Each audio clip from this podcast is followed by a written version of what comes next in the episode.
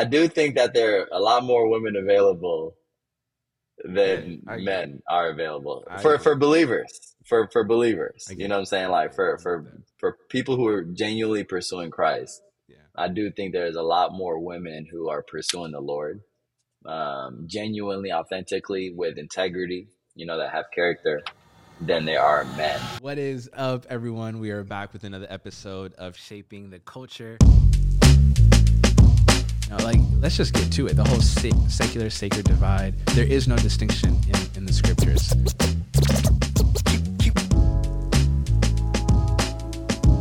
Some of us have trust issues with God, and some of us, yeah, it's like, does God really got us? You can't engage the culture with the gospel that first has not engaged you. Like, you know how people are like, oh, that's just who I am. Nah. Drop the mic. Drop the mic. Drop the mic. Shaping the code. What is up, everyone? We are back with another episode of Shaping the Culture. Hope all is well with you all, fam. Listen, I am so thrilled and excited for this conversation with a dear brother of mine. The guest that we have today is really no guest to the show. He's been on a couple of times, and every time he steps in, he be just dropping mad gems. Now, the reason why I'm really excited about this episode is because you guys are going to get an inside scoop on conversations I have with him when the cameras are off. Unfiltered, raw. It's going to be real, but it's going to be edifying. It's going to build you up, and I'm excited. This is a good friend of mine. We've been through thick and thin together. He's someone I call on when I need wisdom, when I need prayer, when I need comfort. We know how to hang out and have a good time, and at the same time get deep in the Word and talk leadership, ministry, all things. And so we've got none other than Pastor Israel with us in the building. What's good, bro? What's up, man? Thanks for having me, bro. Good to have you in the building. Yes, sir. You know, this is you're right. This is an inside scoop into our conversations, and I'm excited, bro. You think they're ready for it? I don't think so, bro. I might have to be a little filtered, to be honest. Why though? You're on Shaping the Culture, bro. You're not speaking. That's true, man. Church. That's true. I gotta shape the culture, bro. I gotta shape it with vulnerability. Listen, you can't shape the culture if you're not real, dog. You know what I'm saying? That's true, man. Hey, y'all heard that. The only thing I ask is you don't cuss on here, bro. No, I'm just kidding. All right, bro. I know I'm from LA, all right, but all right. Oh man. Anyway, everyone he thinks LA's just vibes only, man. It's all vibes, bro. Yeah. It's all vibes. Man, we have substance up in here, bro. You guys do have substance. I can't take that away from you. Not always, but you guys do. You guys have pockets of substance for sure, no doubt. Whatever, man. Anyway, so we talk about relationships, dating, singleness, marriage quite a bit. I think maybe not a lot actually, but it does pop up every once in a while. And I think it does come up because I'm single. You've been married for like 50 years, and so there's just a lot of differences. This man got married at age 9, bro. He's got like 5 kids and a dog. Yeah. He's got a grandchild on the way. I rebuke that, boy. But you have been married. How long have you been married for? And 2 weeks next week. No, 2 weeks is gonna be 8 years, bro. God, 8 years. You don't look like you've been married 8 years. Praise God. Hey, you know, praise God. Black don't crack, man. Hey, there it is. But we get real conversations. You get an unfiltered depiction of singleness in 2024, and I do. You know, you talk to me about marriage and, you know, what that looks like 8 years in with 2 kids. And so I always tell single people, you know, one of the best ways to prepare for marriage is by surrounding yourself with other married folks. And so I've been blessed and encouraged, inspired, challenged, convicted by watching you love your family, serve your family, and just getting all the inside scoops and the insights on what marriage really is, because Hollywood portrays it to be this honeymoon phase, this beautiful thing, this easy thing. Yeah. As long as you got love, you got everything you need. But I've learned so much just watching you love Ray and Ray love you, and you guys love all your kids. And so I guess my first question I wanted to ask is, what are your thoughts when it comes to, as you on the other side of it, look at us and watch how we're going about things. What are your thoughts and how do you feel about it all? About like singleness or marriage or relationships in general? Yeah, and the way we go about it. Yeah, and the way that you go about it. Well, I mean, it depends. You know what I'm saying? Like, I feel like I've talked to a wide spectrum of people. Yeah. You know, like I've talked to healthy people who go about it in a healthy way. Yeah. And I've talked to unhealthy people who go about it in unhealthy ways. And then I've talked to two people who one is healthy, one is not. They, you know what I'm saying, trying to date. I've talked to two unhealthy people. I mean, I've talked to two unhealthy people trying to date, whatever. So yeah, I mean, you know, I think it's, I definitely am glad that I'm not single in this day and age, to be honest. Yeah. You know what I mean? That's number one. Yeah. I feel like, man, it is incredibly challenging right now. Yeah. You know what I'm saying? Like all the conversations that I've had with people, it is like really hard out there to date. You know, I think for women, you know, finding a man with character, but also someone who's not weird, you know what I mean? At the same time, you know what I mean? And then I think for men, you know, maybe, yeah, you know, it's, again, it's different. Like finding someone with character and not weird. Yeah. You know, I mean, maybe this might be a you know, what is it? A hot topic. But I do think that there are a lot more women available than men are available for believers. You know what I'm saying? Like for people who are genuinely pursuing Christ. Yeah. I do think there's a lot more women who are pursuing the Lord, genuinely, authentically, with integrity, you know, that have character, than there are men, which is very sad. Very sad, to be honest. So I thought it was just a LA thing, but it's actually I mean, would you agree? Right? It's a pretty national, national epidemic. It's definitely an epidemic, bro. It's an epidemic. Yeah. But I will say though, I think just how there's an emphasis on men to step up in character. I do think that that's not always the case. I have seen instances and I have seen scenarios and situations where, you know, the woman also has to step up in character. You know, I think the misconception is because a woman is in the church, she's following the Lord. But that's, you know, that's not always the case. You know, I think, you know, there's a frustration on, you know, with men, and rightfully so. And I agree 1,000%. You know, they're not in the church, you know, they're not consistent with the church, they're not serving the church, and that's all true.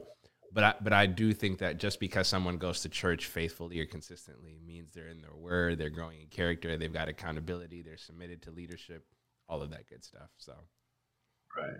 Yeah, for sure. Yeah, man, I think, you know, it's so funny too, like when people look for, I feel like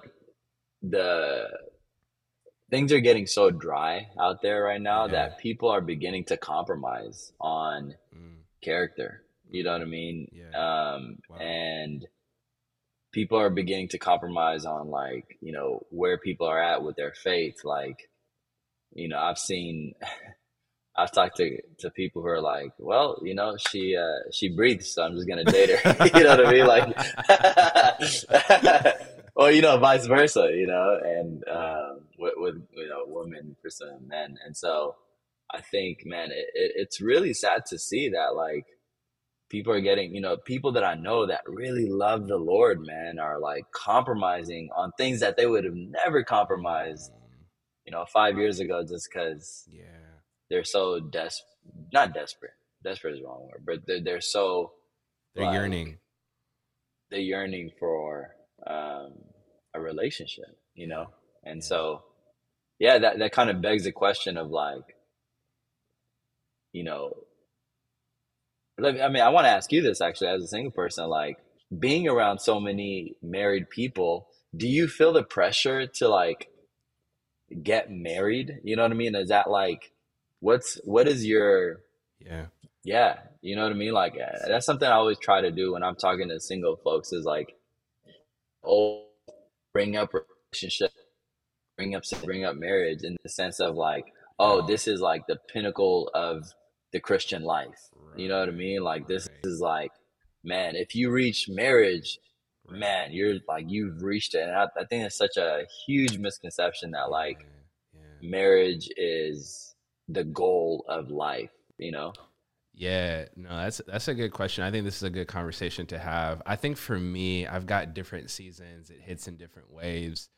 You know, I just want to first, yes and amen, or second what you said about the compromises piece. Not that I agree with it, but it's real, bro. As a 32-year-old single man, the temptation to compromise in areas are in some areas of the dating world is a lot more prevalent than it was 5 years ago.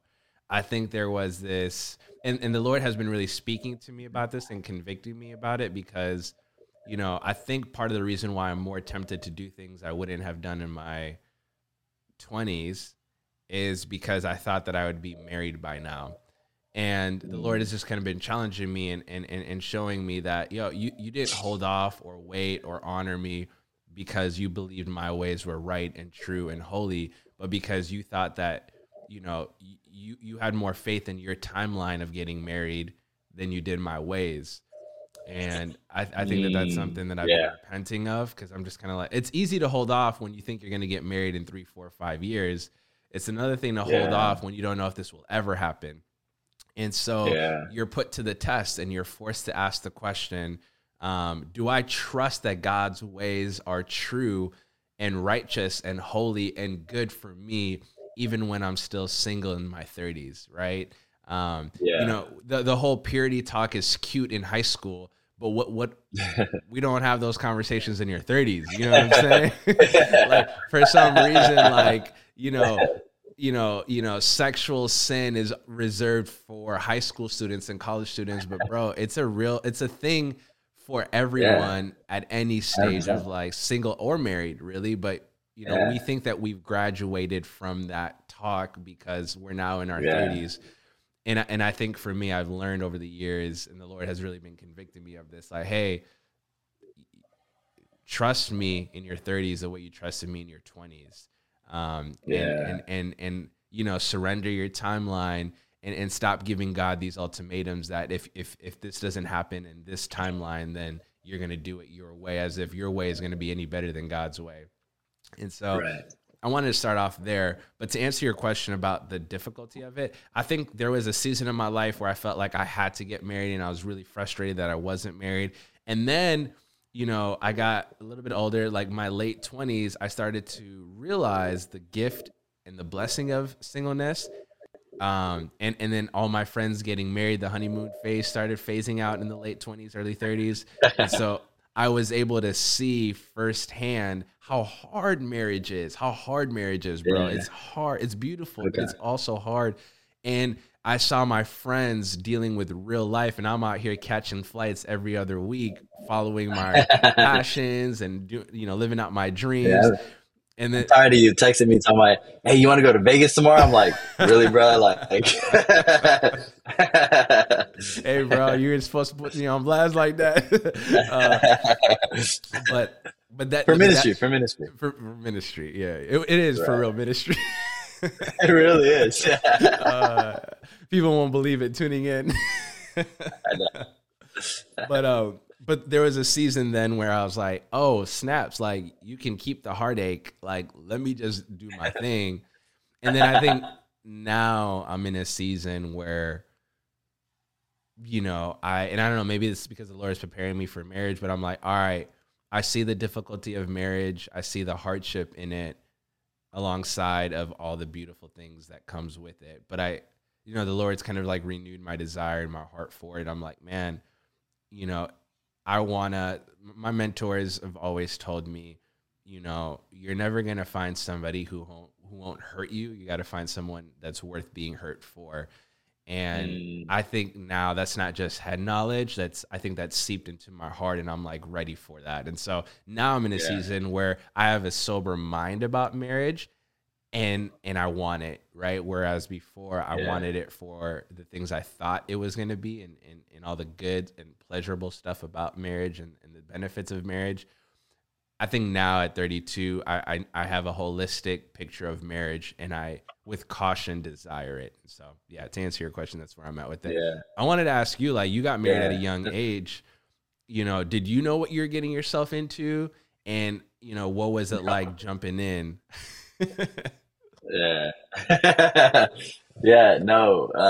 Definitely we did not know what we were getting ourselves into.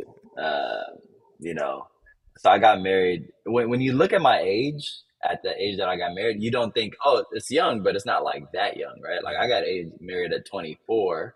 Yeah. And then Ray was married. Yeah. And I had just turned 24. No. I was turning 25. When I turned 25 like a month or 2 months after I got married. But so it's not that young when you think about it like that. Yeah. Then Ray was also 22.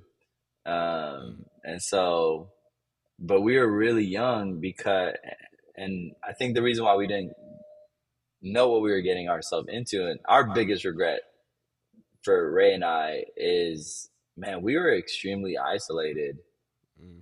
Like when we got married, you know what I'm saying? Like there's not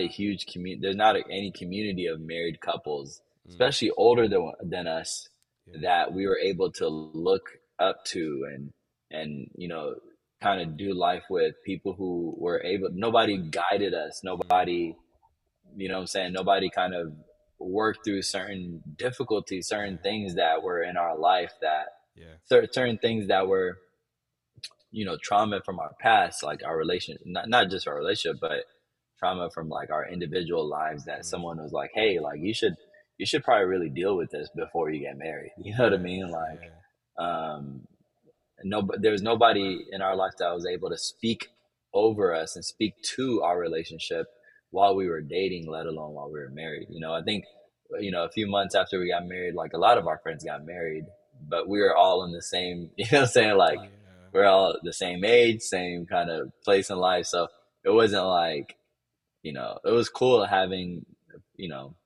those relationships that we're able to, like, I don't know, we're able to talk about certain difficulties in marriage and things like that. But we're kind of just figuring it out versus talking to someone who has figured it out and who's able to speak to us, you know? So I think that is like the biggest thing that I would say for me and Ray, and she would agree with me too, that like, man, we really wish we had an older couple or a couple that has been married for a while to just pour into us, man. I mean, that would have made a giant difference, bro, in our marriage early on, because the first couple of years were, man, incredibly hard for us, for sure.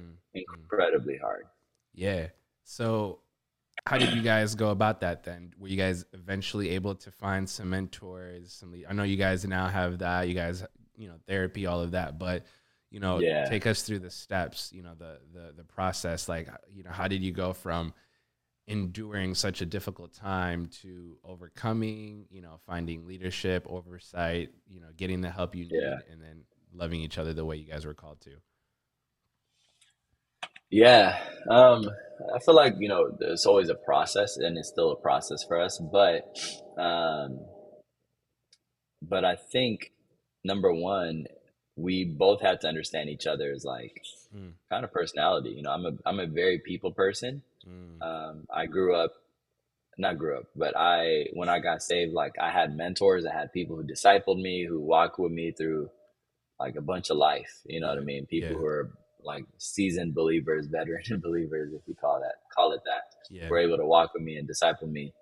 And I wasn't raised in the church, you know what I mean? So when I gave my life to Christ, there was people outside of my home that were examples for me of Christ and of what it means to be a man of God and all these things. So whereas Ray, she was raised in a Christian home, and you know, obviously there's language barriers and all these different things for her home. So there wasn't like, she understood the gospel, she understood Jesus, she understood like all these things at a very young age. And then, but there wasn't like this one-on-one discipleship, you know what I'm saying? Like for her in that sense. So there wasn't like, until later on in her adolescent years, but early on, there wasn't like this one-on-one, like, let me disciple you, let me, you know what I mean? And so that kind of created this kind of like nature in us, in me, to always seek for help. And then for her to kind of just figuring out on her own, you know, when she runs into it. Does that make sense? There's like this.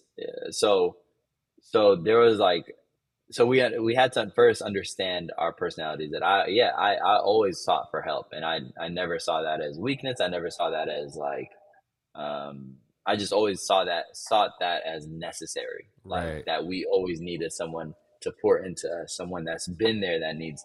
Whereas Ray, she's a brilliant, I mean, like intellectually, just brilliant, academically, just brilliant person who has learned how to, at a young age, just learn how to figure things out on her own. You know what I mean? Like just things, she's just so smart that she just figures things out on her own.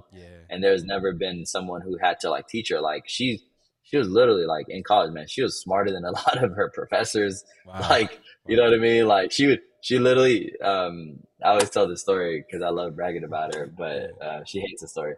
But you know, there's this like, there's this class that she was a pre-med student in college, and so every pre-med student had to take a OChem, which is one of the hardest like classes you can ever take in med school, or not med school, pre-med. And bro, this girl didn't study for this exam at all. I think it was her final exam. She didn't study at all. Like the test was at like 8 a.m. She came into like the library at 7 a.m. and like kind of looked over some notes. Aced that mug, bro. No way.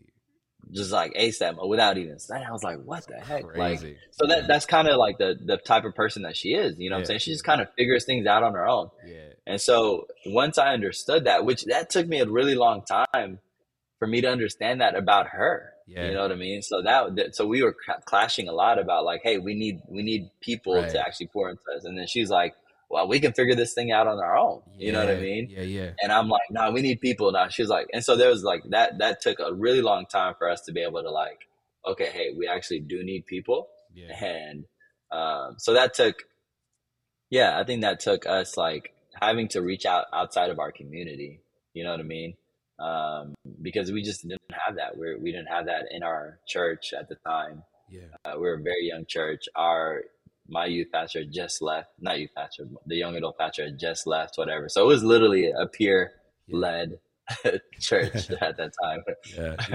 So anyway, so we had to figure out our each other's personality, and then the next thing is being able to say, okay, like, hey, this is the need. Here's why. I had to present to her like, hey, here's what the benefit of it is. Here's how I've seen it in my life. How I've seen it being beneficial in my life, and this is why we need it. And she was like, all right, cool. So then we had to reach out outside of our community, and that was hard in itself. I mean, there's just so many steps. And then by the time we felt like we're finally like kind of getting the groove of, you know, finding community with people, I was called to LA. You know what I mean? Like God called us to LA to plant the church, and so we had to kind of start over, you know. And that made it kind of difficult for us too.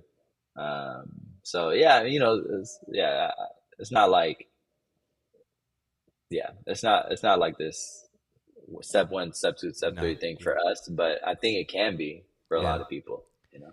You bring up something fascinating, and I'd love to hear your take on this, because this is, even you and I have had conversations about this, but what it sounds like to me is that, you know, one of the tension points early on in your marriage was, you know, a lack of self-awareness. You saw things a certain way. She saw things a certain way.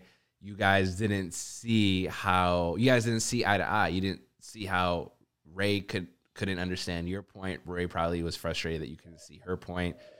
Yep. But let me tell you something about singleness. So, and something I've got critiqued on, you know, the pushback for a lot of times when, one of the reasons why I'm still single is because I like to think I'm self-aware and I feel like I know myself too much. And I have heard from people, you've rebuked me in this way too privately. And I've had other friends too, but like just knowing too much, right, can also hinder you from jumping in. And I hear your story and I know that it was difficult and it was hard, but working that out in a covenant relationship is much more different than working that out in a dating context. And so I wanted to kind of hear your take on like, how do you, and you can maybe even pull from our conversations, or I know you have conversations with many different type of people, but how do you process that like one of the reasons why people aren't, making it to the altar or like going to another level of commitment is because they do know too much about themselves. Yeah, man. Yeah, yeah, man, we have had a lot of those conversations, and I think, I don't know if it's necessarily knowing too much about yourself more than it is like knowing too much of being like, and I was literally just talking to someone about this yesterday, like being too specific with what you want. Like, I think the reality is like the older you get, the more aware you are of like, okay, I don't want that. I want that. You know what I mean? Like you're surrounded, but like you said, you have a lot of married friends. So you're like, oh, I love their relationship because of this. Yeah, yeah. And then you're like, ooh, I don't want that part of that relationship. You know what I mean? Right. So you're just so like, your information overload. You know what I mean? Yeah. And so now you have like this box that you're like, if nobody fits this box, then it's like, it's done. I'm not going to give that person a chance, know? Yeah, yeah. And I think, and not everybody's like that, right? Obviously, like this is a very like, I had to like really, in my conversations yesterday, I was like, all right, this is a very nuanced thing. It's not black and white. And I think you can probably tell, like, and you know this about me. I think very linearly. You know what I'm saying? Like with like linearly. Yeah. I think you know what I'm saying. Like I think very black and white. And when it comes to this topic, what you're asking about, it's not black and white. It's very nuanced. You know what I mean? So you weren't nuanced when you were rebuking me. I mean, I'm still there though, Yeah, you made it seem like I was the unforgivable sin. You know what I'm saying? No, I'm just kidding. You sound like I was blaspheming the Holy Spirit out here in this. I mean, you kind of were, man. No, I'm just kidding. No, but but the reality is though, like I do think that like there's a lot of non-essential things that you can let go of. Yeah, that's good. You know what I mean?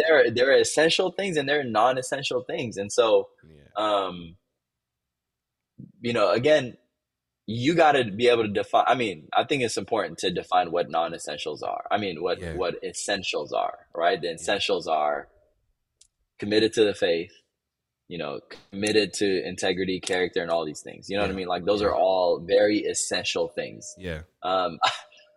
I mean, I think the more of the issue is not people don't know themselves. I mean, people know themselves too much. I think more of the issue that keeps people from the altar is they don't know themselves enough.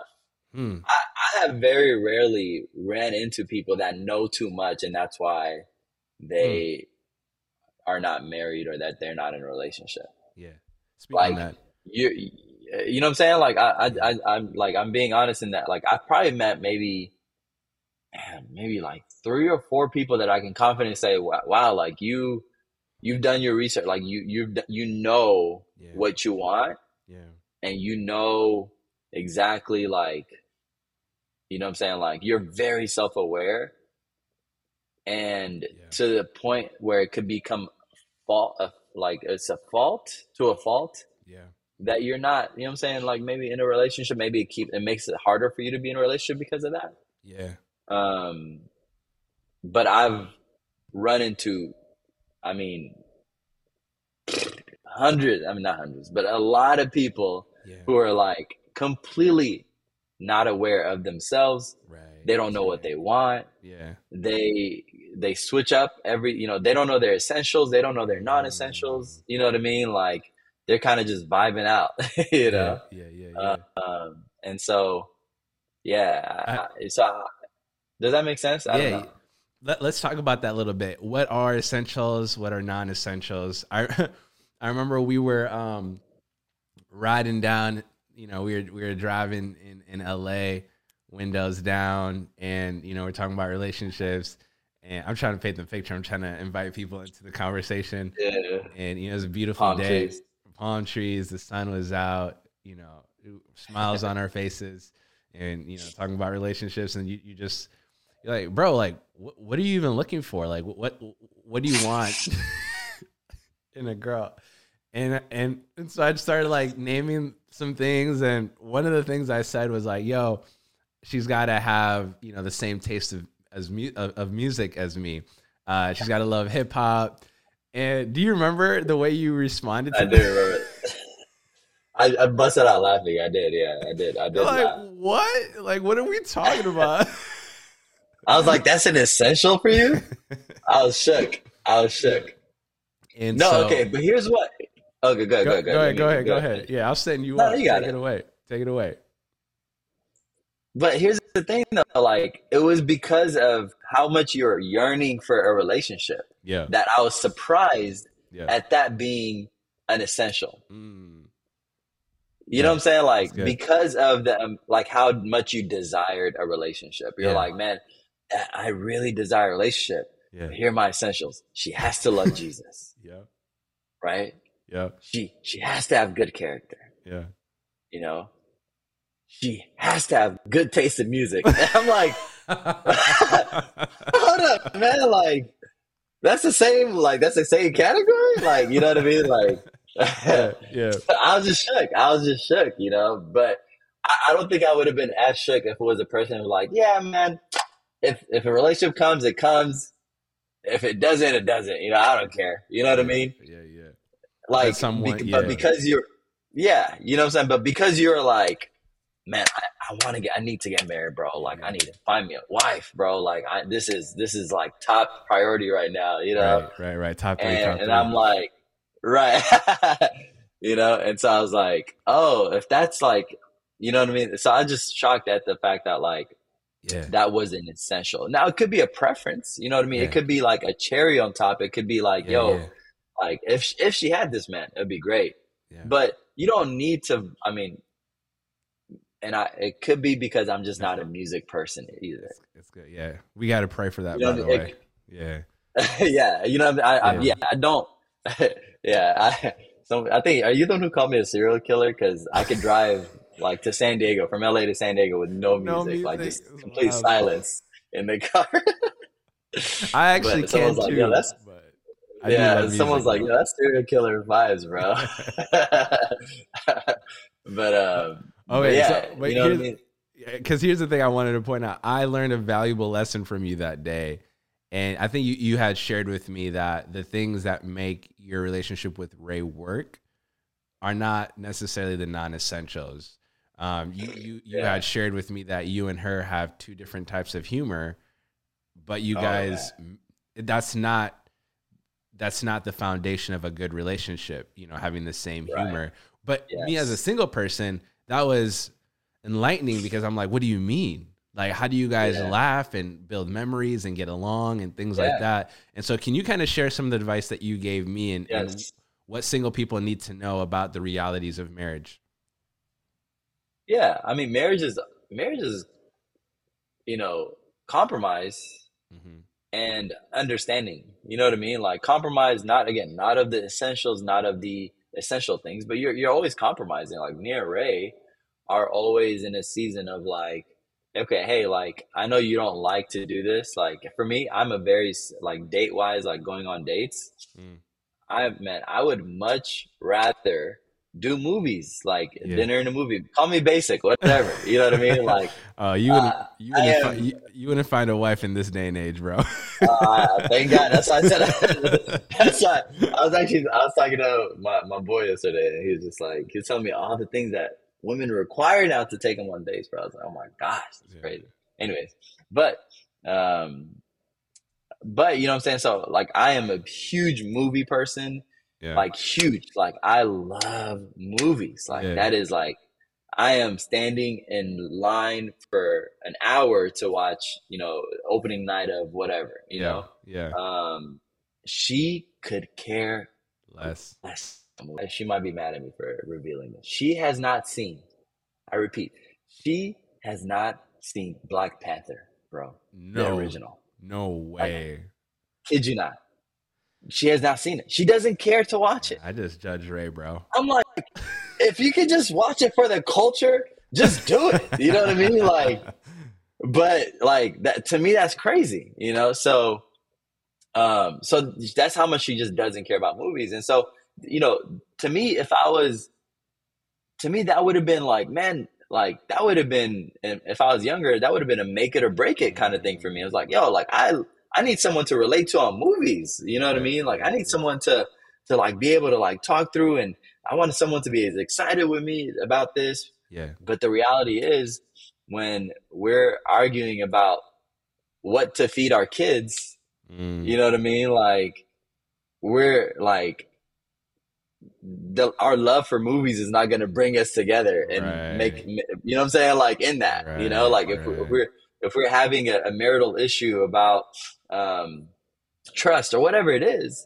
you know what I mean? Like our love for movies is not what's going to bring us together and solve our problems. You know what I mean? Like it's the essentials. It's the character. It's our biblical foundation and all these things. That's what's going to bring us together. That's what's going to help us in our marriage. You know what I mean? Like, so our humility, you know what I mean? Like that, our humility is gonna, like for me, man, I always tell guys like, and girls like, yo, the best attribute, what an essential attribute that you want in a person is humility. You know what I mean? Like humility is an essential attribute for a successful marriage. You know, it really is. Yeah. And so things like that are what you're looking for. Like music, those could be preferences. If that happens, man, great. But I guarantee you, you guys will not be on the verge of divorce because you're not into the same music. Right. Does that make sense? Yeah. Yeah. Like, and I think something I learned from you and, you know, some of my other married friends, I think the reason why, you know, the essentials could look so lofty is because, you know, deep down, I'll speak for myself. I think I'm looking for my wife to be the end all be all, that I've got to find, you know, everything I have with my friends within my wife, everything I love personally, she's got to, and something I've learned from you and other people is that your wife can't be everything to you. And I think that's another thing. That's a lie I believed for so long, that my wife will complete. It sounds cringe to say out loud, but it really was this. Yeah. But like, no, like if your wife doesn't enjoy, you know, so that's, you know, when I go to LA, you and I go to movies, you know, and so I don't know if Ray would be mad if I share the story, but I remember one time me and you were at the house and we were watching a theological debate on YouTube. And do you remember this? I mean, we just love theology. We love, you know, defending the faith, apology, like all of those things. And she like walked in and she looked at the screen and looked at us and was like, y'all watch this for fun? She's like, yuck. Yeah, what are y'all doing? You know what I mean? But I remember for the longest, like I had envisioned like, oh, me and my wife, you know, we've got to like watch, you know, South Side Rabbi together. We got to watch.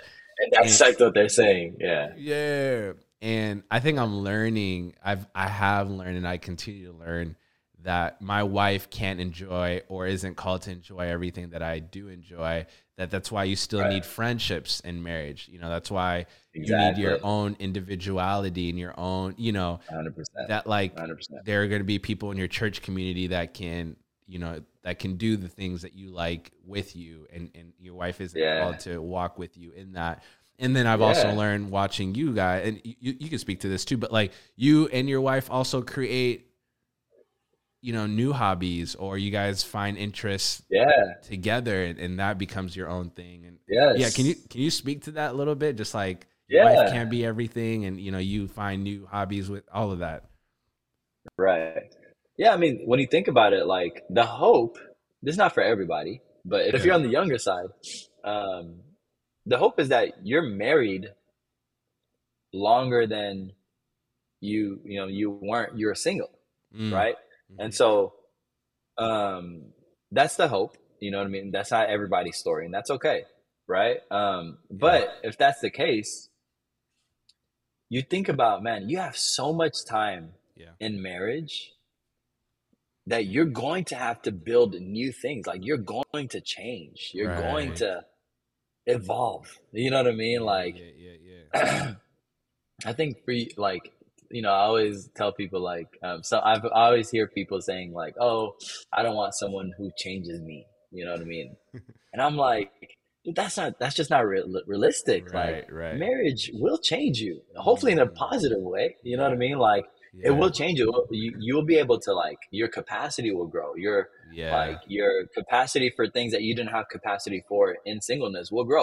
Yeah. My capacity for people who did not like movies grew immensely, you know, like a lot because of Ray, you know what I mean? And that's just a silly example, but you know what I'm saying? Like my capacity, like I changed so much in marriage because of that. And so I say all that to say that like, you'll be like, when you're married, you'll be able to build so many new hobbies. You'll have new interests, like what you're interested in now is not going to be what you're interested in 10 years from now. Right. You know what I mean? Right. What you love now is not going to be what, like, I love movies, but I don't love it as much as I used to when we first got married. Right. Just keeping it real. Like, you know what I'm saying? I'm not like out here right now, like, cause right now my main focus is like my family, my kids, you know, like those are like, I'm watching more, you know, Disney movies and Elsa and all these things than I am. You know what I mean? Like I'm trying to like get her to like, you know, I'm right now my daughter who's about to be 3, you know, she doesn't have the capacity to watch like more than like 20 minutes of TV, which is great. Thank God. Praise God for that. But your brother actually came over because your brother's a big fan of movies. Yeah. And that was one thing that I related to Binu. And one time he came over and I was like, hey man, we should watch like Lion King with Naraya. We should try to get her to watch Lion King. And he was like, oh, bet, you know what I mean? Like, or he came up with that idea, you know, I was like, oh, bet, like, yeah, let's introduce a classic to her. Yeah. So we tried to watch Lion King, but trying to get her interested in that. She did not have any interest in it at all. Like, she was just like, after like literally 5 minutes in, she was like, Daddy, what's for lunch? You know what I mean? I'm like, what? Right. Like, let's focus here. You know what I mean? This is an important part, baby. Like that's Ray's daughter, bro. Yeah, bro, 100%, 100%. You know, so I'm just like, dang, like, so my interests have changed. You know what I mean? Like, so it's if I had made that my essential, imagine how disappointed I would be in this season of my life right now. Yeah. Right. Because the number one, I don't have time to watch as many movies as I used to. Right. The things in my family, like because of the kids and all these things, I don't have the capacity. I mean, I don't have the freedom to watch the things that I want to watch with my family. You know what I mean? Because a kid's age, whatever it is. So imagine how disappointed I would be if that was like essential in my life, like in my marriage. Right. Right? Does that make sense? So I would live in constant disappointment if you make non-essentials essentials in marriage. Right. Constant disappointment. Yeah. You know, because people change. You know, so you might find a girl who's interested in music, loves music and all these things, but then what happens when that changes? Right. what happens? You know, if you made that a core value, a core essential part of your marriage, of why you dated her, why you married her, what happens when those things change? That's why you want to be able to make the essentials, things that are long lasting, things that even if they change, it's evolving, right? You know what I mean? Like, right. Does that make sense? So yeah, absolutely. Yeah, man. I love that, bro. That's a lot of great wisdom and insights. Thanks for sharing that. I did want to ask, you know, I do value, you know, what you bring to the table, especially someone who's been married 8 years with 2 kids. You know, I would love to ask, in your experience, what would you say are the top, again, in your experience, this is not everybody, but in your experience, what are the top 2-3 reasons why you see people still single? And then the follow-up to that is, you know, why do you think that's problematic? I think that's what I asked. Sorry. I think I lost it. Yeah. Sorry. No, I think that's good. I'm sure we can dive deeper into it too as I answer, but top 3 reasons why I think people are single. I think number 1 is a lack of solid identity. Like, they don't know who they are. They don't have a solid identity, and if we're talking about believers, they don't have a solid identity in Christ. Yeah. Their identity is in other things. Yeah. You know, that's number 1. I think number 2 is, community, a lack of community. Yeah. People that are godly people in their life that are able to speak to them, speak into their life. You know, like me and you, who we're able to rebuke each other, correct each other, encourage each other. You know what I mean? All these things. Yeah. And I think the number 3 reason, is probably the content they consume. Yeah. Maybe. Manosphere. Manosphere. Yeah. Red Pill, you know, they get their information from Red Pill communities, from the Andrew Tates. Yeah. You know, so maybe in my experience, what they're influenced by, not what they consume, but what they are influenced by, which that kind of goes into community, but I don't know. But yeah, those top 3 reasons. So I think we touched a little bit about knowing self, identity, things of that nature. Right. But I think you bring up an essential point, dating in community. I think that's so important, bro. I've seen that be important in my life as a pastor. I've seen that being important in the people I lead. I just have seen time and time again, when you've got wise counsel that's able to speak into your situation, you consider people that you wouldn't have considered, and it ends up being a huge blessing in your life, or it helps you navigate difficulty in a dating relationship. Like, you don't find yourself breaking up for no reason, because there's accountability. Yeah. You know, I've seen how dating and community helps with getting a bigger picture of what marriage is about. And so when you're so focused on you and you're focused on your situation, you've got brothers and sisters who come alongside of you that help you see what it is that the Lord is trying to do in and through you, and you know, attaching whatever it is that you're facing with your purpose. And so, but what the problem is, I see too many people dating in isolation. You know, this has happened to me a million times, bro. People will be dating and I'll have no idea about it. And then when their relationship is on the rocks and things have gone terribly wrong and it's gone south, that's when they bring me in. And more often than not, they bring me in a time where I can't, like, the damage has been done. But it's kind of like a fourth quarter, you know, it's like a Hail Mary, like, let me bring in the pastor to kind of solve all of the issues that have been brewing for the last 5 years. Yeah. You know what I mean? It's like, it's like what Dallas Cowboys did in the last 6 minutes of that game from Sunday. with the Green Bay Packers. Yeah. What they do every year in the playoffs. Yeah. Yeah. Praise God. Yeah. And so I wanted to ask you, like, what are the benefits of dating in community? I think we could talk about the fears of dating in community, people being in your business and different things like that. But let's do that. Let's talk a little bit about fears. Like, I want to empathize and like, as I, you know, there are reasons why people don't want to bring things to the light. And what are those reasons that you've seen and perceived? Yeah. Yeah. I think judgment, number one, I think judgment, but then that goes back to a whole, you know, that goes back into a whole other thing, you know, like, I think the judgment is, I think, one of the number one reasons why people are afraid to bring in a relationship in the community. But then that begs the question, what are you afraid to be judged on? You know what I mean? Like, what are you afraid to be judged on? You know, like, if it's a healthy relationship, if you're a healthy individual and she's a healthy individual, you know, what are you afraid to be judged on? You know what I mean? So, and can I say there are two types of judgment. There's a judgment that condemns and there's a judgment that corrects. And I think we are called as Christians to judge correctly. Yes. I think we're called to perceive and correct. I think it's different when somebody comes in and they talk about their relationship and you just start condemning them. Like, foolish. How dare you? Sure. You're so, I don't know.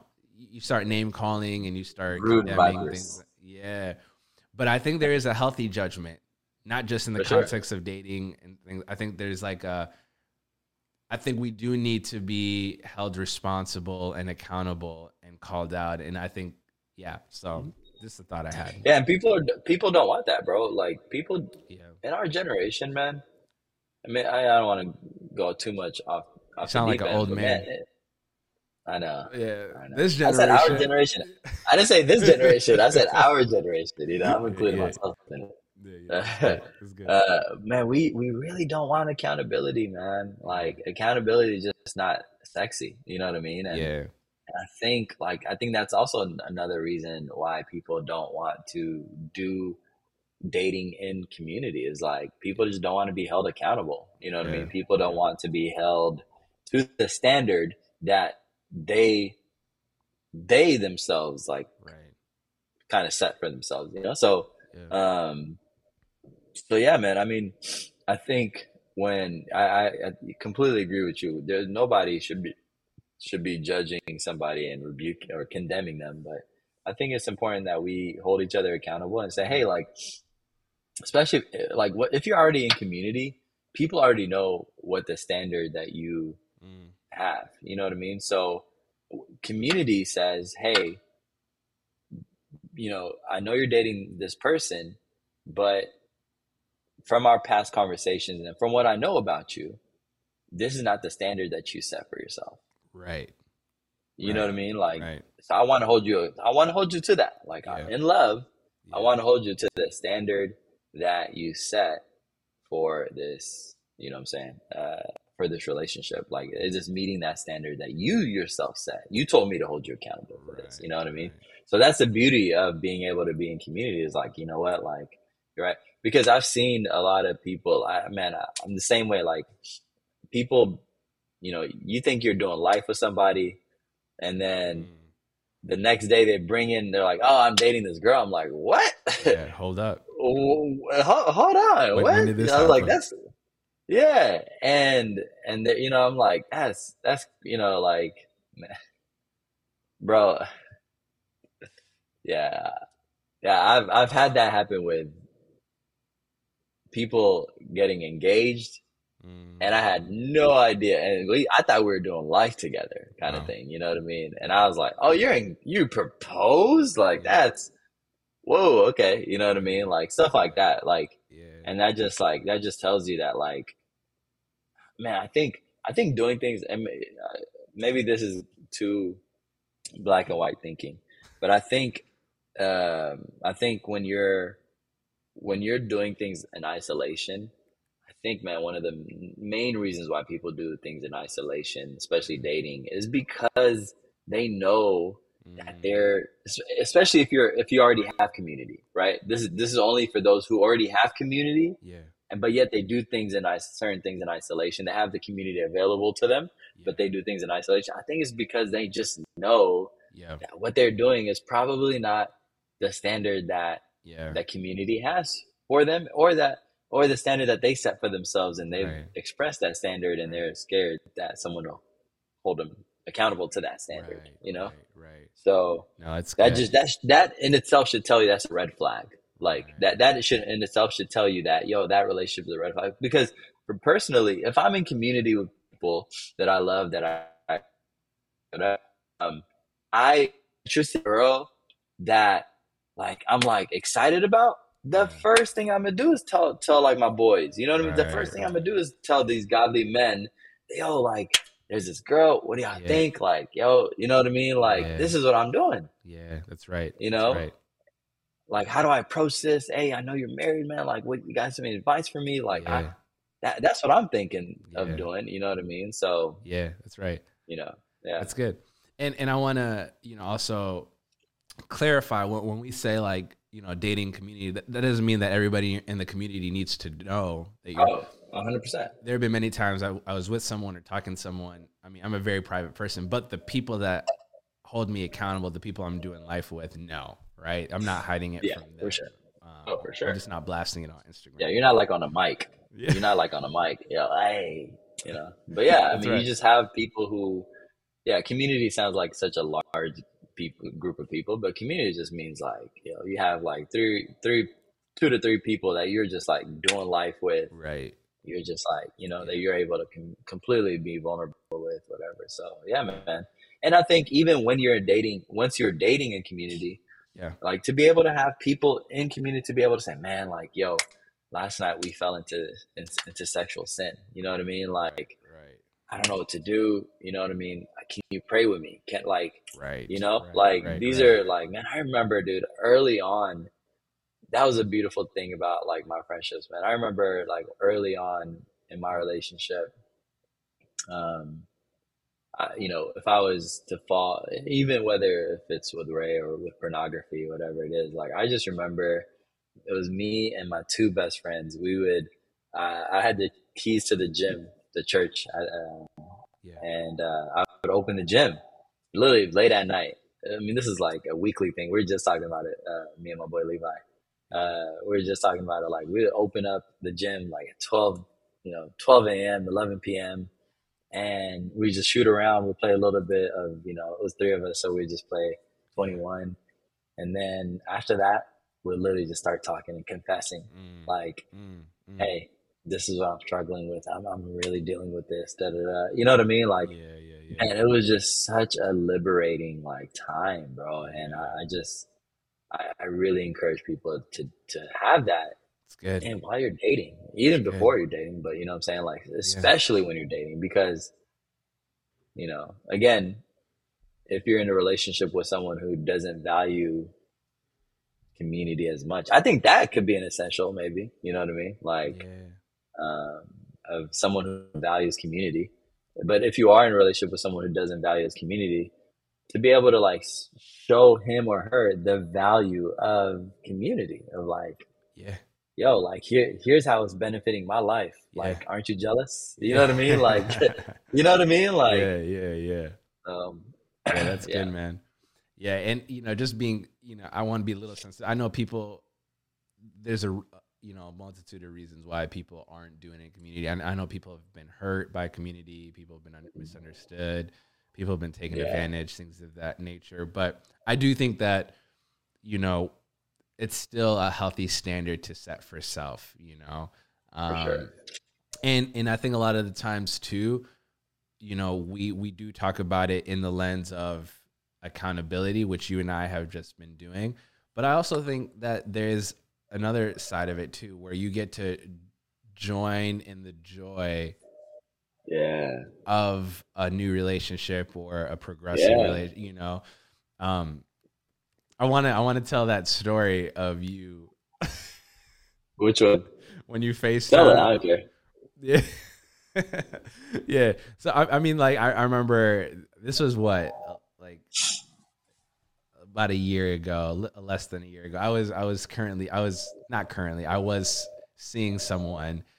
And I just texted the guys. I'm like, hey, y'all pray for me. I'm going on my second date. And this dude, Israel, was elated, bro. This man was so excited. I told him I'm on a date, and he's trying to call me. I'm like, why are you calling me? I'm on a date, dog. And so I would call him after the date, and then I would miss him, and then he would call back, and he'd miss me, so on and so forth. And then, so I'm on this, you know, she's out of town, so I'm on this third date or what have you within the third day. I saw her like every day for like 3-4 days or what have you. And this dude was so excited. He FaceTimed me, and I was like, you know what? Instead of picking up the phone, I'm just going to have old girl pick up the phone, right? And so he FaceTimed. She picks up. Israel's on the toilet. He calls me on the toilet. That was such a vulnerable moment, brother. I wanted to share with you. Yeah. When I tell you, like, I was like, where's his voice? Like, she has the phone, but I don't hear no voice coming out the phone. Like, it just goes dead quiet. So I take the phone from her, and I immediately knew what it was. And I was like, bam. It'd be one thing if I called you and you're on the toilet. You're going to FaceTime me on the toilet? And so that was, I didn't know you were a winner, but that was, yeah. But I think that's a beautiful example of just, you know what I'm saying, being able to share in the joy, you know what I mean, of you know, the relationship with your brother or sister, you know, like, I think, man, it just goes to show though, like, yeah, you know, obviously that relationship didn't work out, but yeah. We were able to share the pain out. Yeah, she was like, I like friends. She's like, yeah. The people you do community with call you on the toilet. Nah, I'm good on that. Hey man, you know what? If she can't accept me for who I am, you can't date her, bro. Talk about a first impression, though. Yeah, I know. I was so embarrassed, bro. But you know what I'm saying. But you know but we're able to share in the joy of that. In the beginning phases of that, but we're also able to share in the pain of that too, you know what I'm saying? Right. When it didn't work out. And so I think, man, people really underestimate the value of community, right, in dating, and the value of just having people to just talk to about, you know what I'm saying, like character, about what are essentials, what are non-essentials, you know? And I like, man, my biggest plea for this generation, bro. Yes, I said this generation. Yeah. Is to really not do life by yourself, man. Yeah. There is so much value in community, and it is worth doing whatever it takes to find good community. Right. Like it is worth doing whatever it takes, making whatever sacrifices that you need to have good godly community, because it is worth it. Good community will take you a long way, man. Right. Like. Right. It will take you far, you know, I mean, you know, there's a bunch of cliche statements that we can make about, you know, going alone, you know, you go fast, but going with people, you go, you know, long, far, or whatever. But there, I mean, it just rings so true in my life, man. And I don't know what I would do if it wasn't for my community. And I don't know where me and Ray's relationship would be if we didn't have the community that we have now. Like, literally just last month, bro, like, man, me and Ray were just going through it, and we went to we like hit up our friends that we do life with, and man, we had such good solid conversations, and we were able to walk away like just more clear, with more clarity, right, you know what I mean? Like, there is like 3 months before that couple hit us up, and we, you know what I mean? Like, we're able to give them clarity, you know what I mean? And they walked, you know, so it's just like beautiful, man. You know what I mean? Like, and to have that before you're married, that's the best, bro. Yeah. That's the best. I really can't emphasize that enough, for sure. That's good, man. No, that's good. I really loved this conversation. I enjoyed it thoroughly.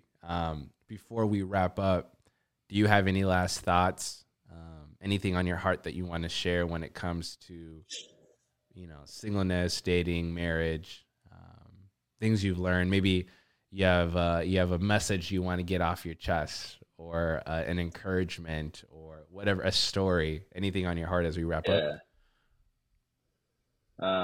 I do have a story that I want to share, but before that, can I ask one question?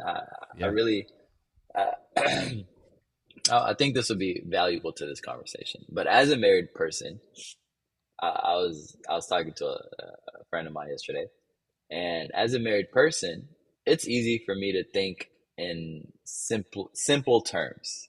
It's easy, like when it comes to singleness, right? When it comes to singleness, it's easy to make things simple for this single person, right? Oh, if you just do this and this, you'll get married. You know what I mean? Like, right.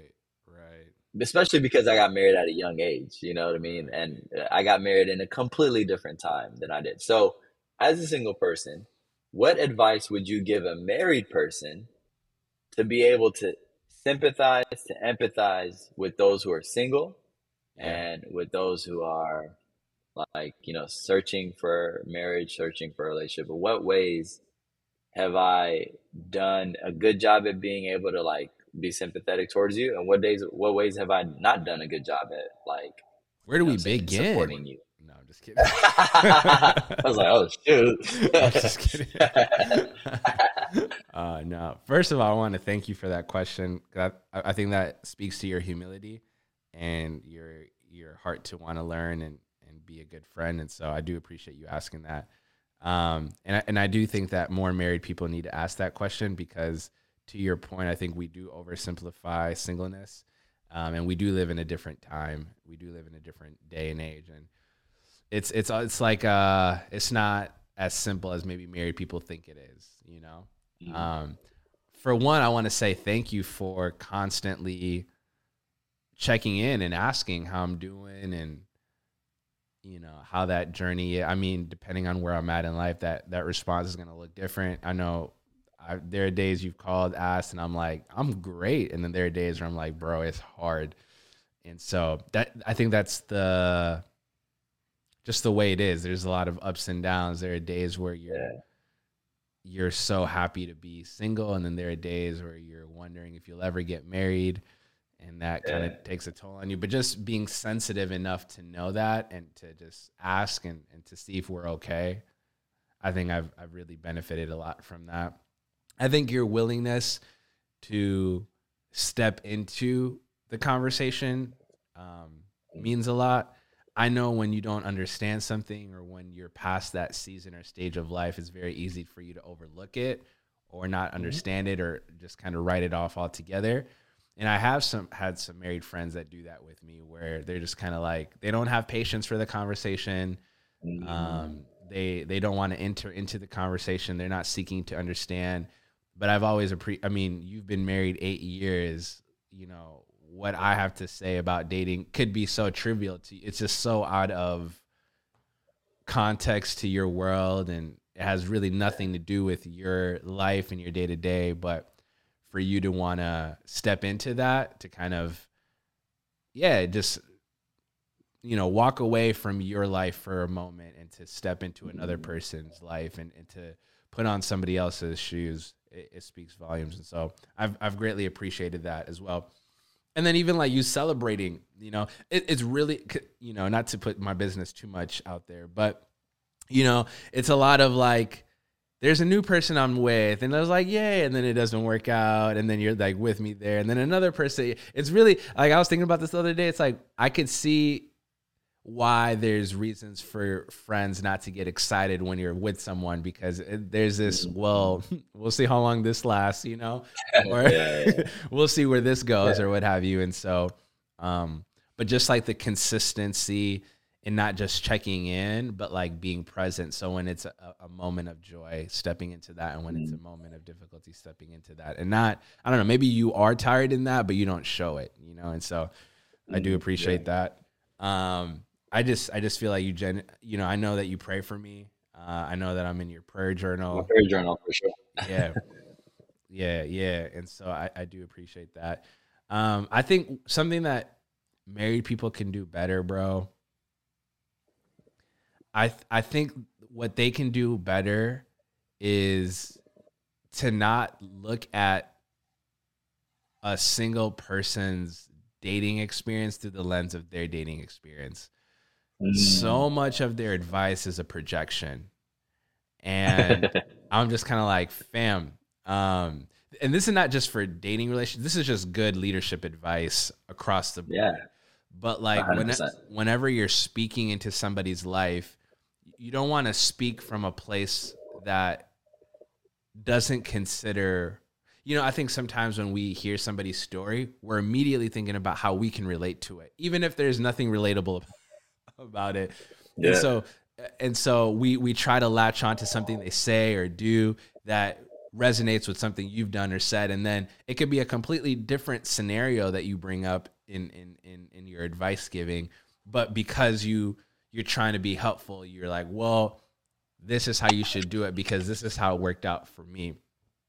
And I think that's harmful. I think it's harmful because A, it doesn't really consider where the person is at, and B, you know, I think that person is they're making themselves the center of the solution. And I don't, one thing I've learned. So mm-hmm. contextualizing, right? Is that what you mean? Like in this sense, like contextualizing.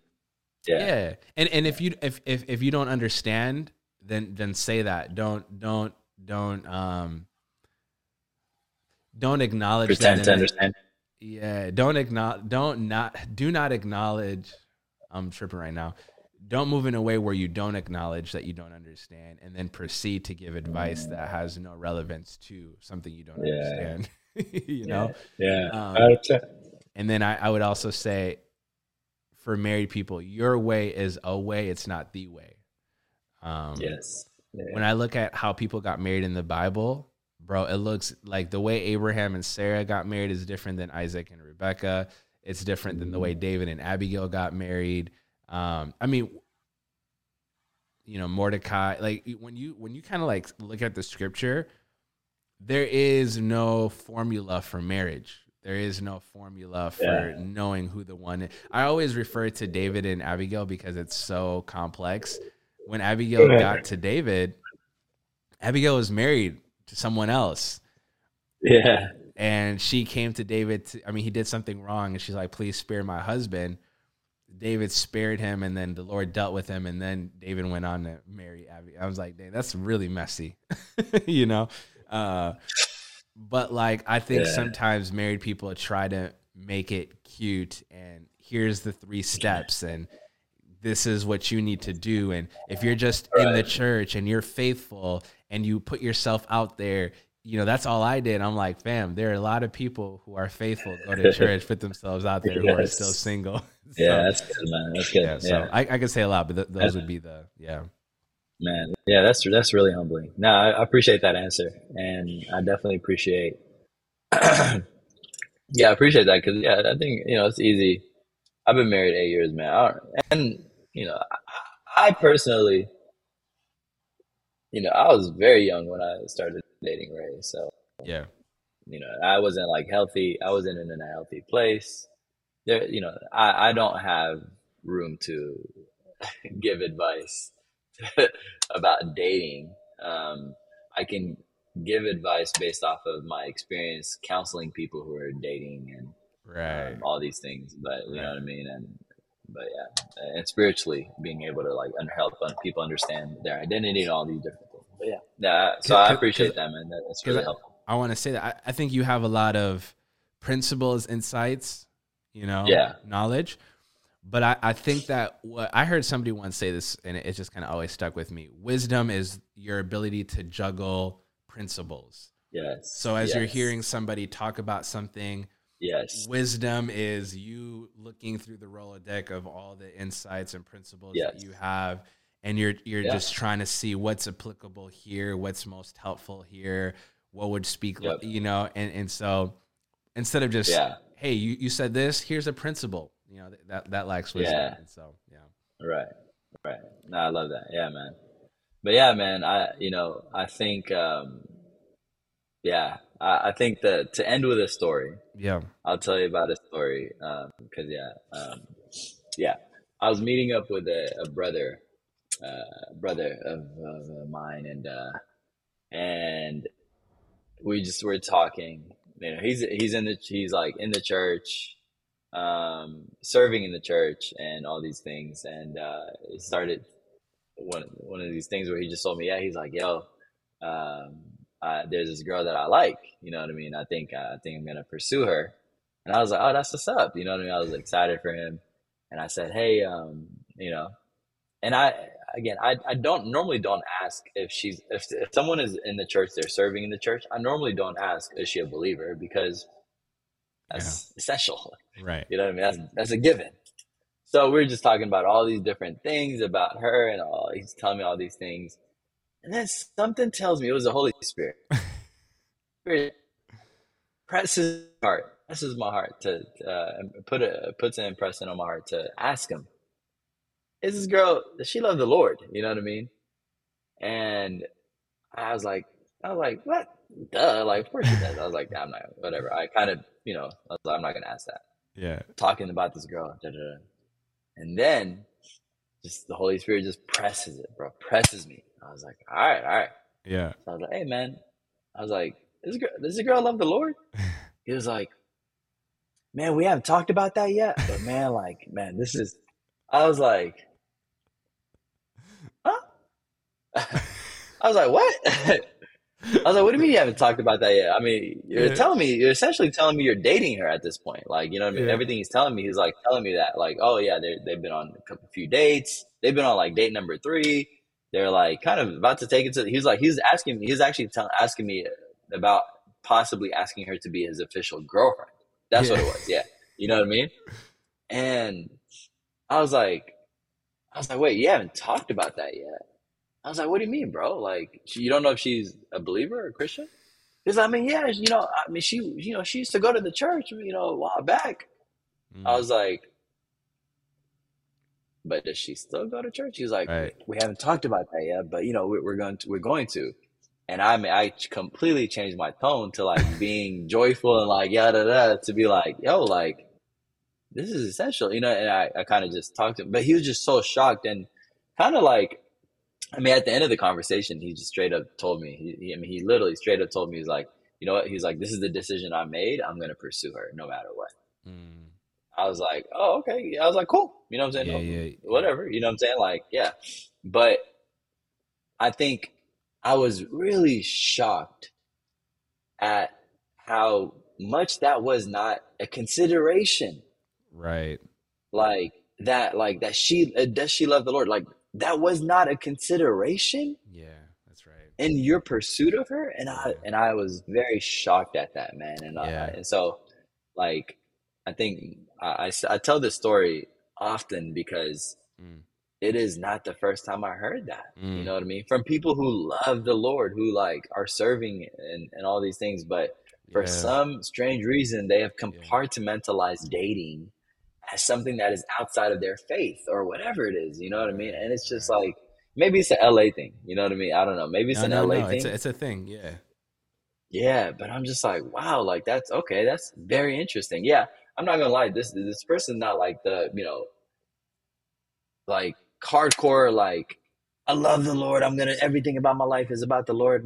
Jesus is the center of my life. But he was like in the church. He was like, he goes to church regularly.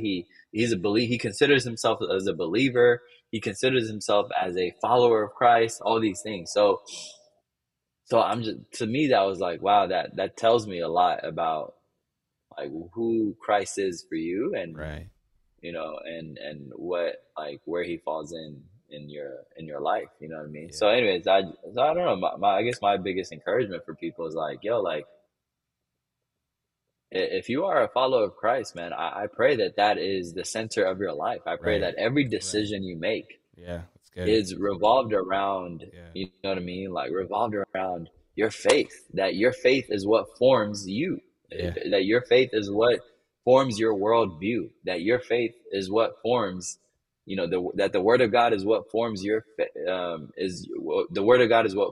faith, and I pray that your faith forms your worldview. You know what I mean? Like, I just like I really cannot emphasize that enough, because you might find it easier to not talk about faith in the beginning aspect of your dating relationship, but it's gonna get a lot harder to like the deeper you go into the relationship.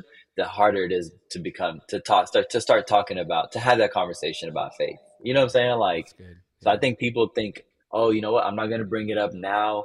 I'm going to just like get to know them, see what they're about, and then I'll bring up the faith thing. Right. But I'm telling you, the more you get to know them outside of the faith thing, the more feelings you'll develop for them. Then you'll kind of fall into this relationship. Then you'll be dating this person, and then all of a sudden, you know what I'm saying? Like, you're compromising your faith, and then you're like, well, let's like when they want to compromise their faith with you, or your faith, when they ask you to do something that compromises your faith, you're like, whoa, like, hey, like, I'm a Christian, follow Christ. You know what I mean?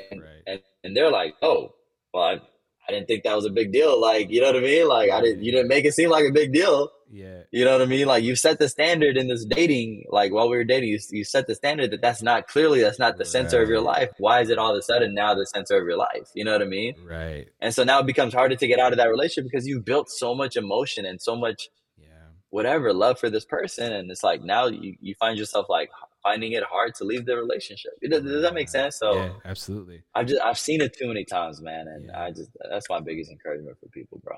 That's good. You know, I think it was Spurgeon who said, if he's not the Lord of all, he's not Lord at all, you know? And yeah. You know, that you know, if the Lord isn't in your dating process and in your decision-making as you know, kind of swift through or decipher who's right and who's not when it comes to, you know, a spouse.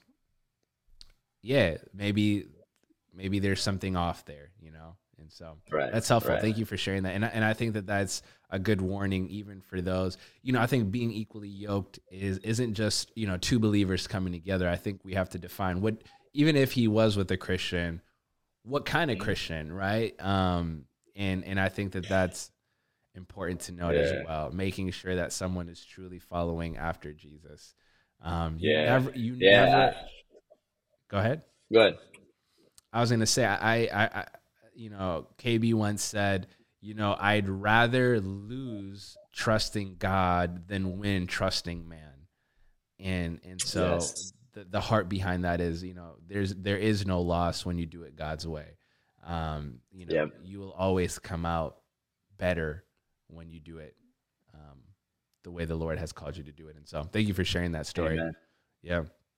Yeah. No, amen. Dude, I literally also just talked to another person last night about like, they're kind of deep into this relationship and, you know, and he's just now telling me, he's like, she's Christian. She, you know, she believes in God, but it's a different Christian. And he's like, now he's finally sensing the tension of their kind of different beliefs, you know, maybe like 9 months into the relationship. And, and he's not like telling me, he's like, dude, I don't know what to do. I'm like, you know, I didn't tell him in this way. I didn't tell him this, but I was like, why did you start this relationship in the beginning? Like, why was this not a conversation in the beginning? You know what I mean? Like, and my heart broke for him, man. Like, my heart broke for him because he really likes this girl.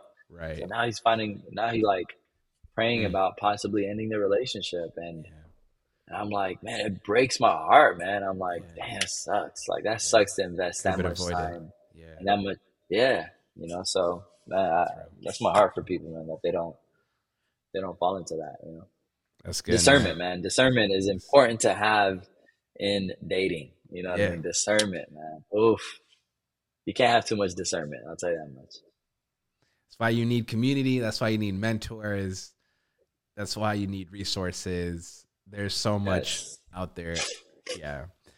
Well, this was good, bro. I thoroughly enjoy my conversation with you always. It's cool to kind of have you come on the platform and, you know, just talk and give people, you know, the behind the scenes of some of the conversations we've been having and, you know, some of the things that we've experienced. And so I really appreciate you. Love you. Love you. Your support. You're a good friend, man. Like, I told Israel a couple of days ago that I need like 300 minutes watched before I can start monetizing on YouTube. And this brother just goes and on like 4 or 5 different tabs, pulls up like hour-long interviews and just He does everything he could to get me those minutes. YouTube doesn't acknowledge it for whatever reason. It never came through. Or still? No, never came through? It didn't come through, so I'm still... Yeah, maybe for those who are watching, make sure you hit the subscribe button, the like button. We are, yeah, just literally 300 minutes away from being monetized on here, so help a brother out. But thank you for... Subscribe. Loving on this podcast, right, supporting it. You know, thank you for even listening to it. You'll text me, hit me up, and be like, yo, this episode just blessed me. And so, yeah, man, I appreciate you more than you know. And it's an honor to have you on this podcast and have this conversation with me. So thank you. Hey, man, this honor is mine. The privilege is all mine, bro. You know, I love you. Yeah, you mean a lot to me, man. I'm just glad that you counted me worthy to be on your platform. So always, you know, let it be known that KB and Preston and Jackie have been all on this platform. So to share in the same platform as these high caliber people. Yeah. You on that level, bro. It's an honor, bro. You right there. All right. I guarantee you, if people apply the wisdom that you shared today, it'll revolutionize their relationship. So I hope so, man. I hope so. Well, thank y'all listeners for tuning in. Hope you're blessed by this episode as much as I've been blessed by it. Until next time, family, peace and grace.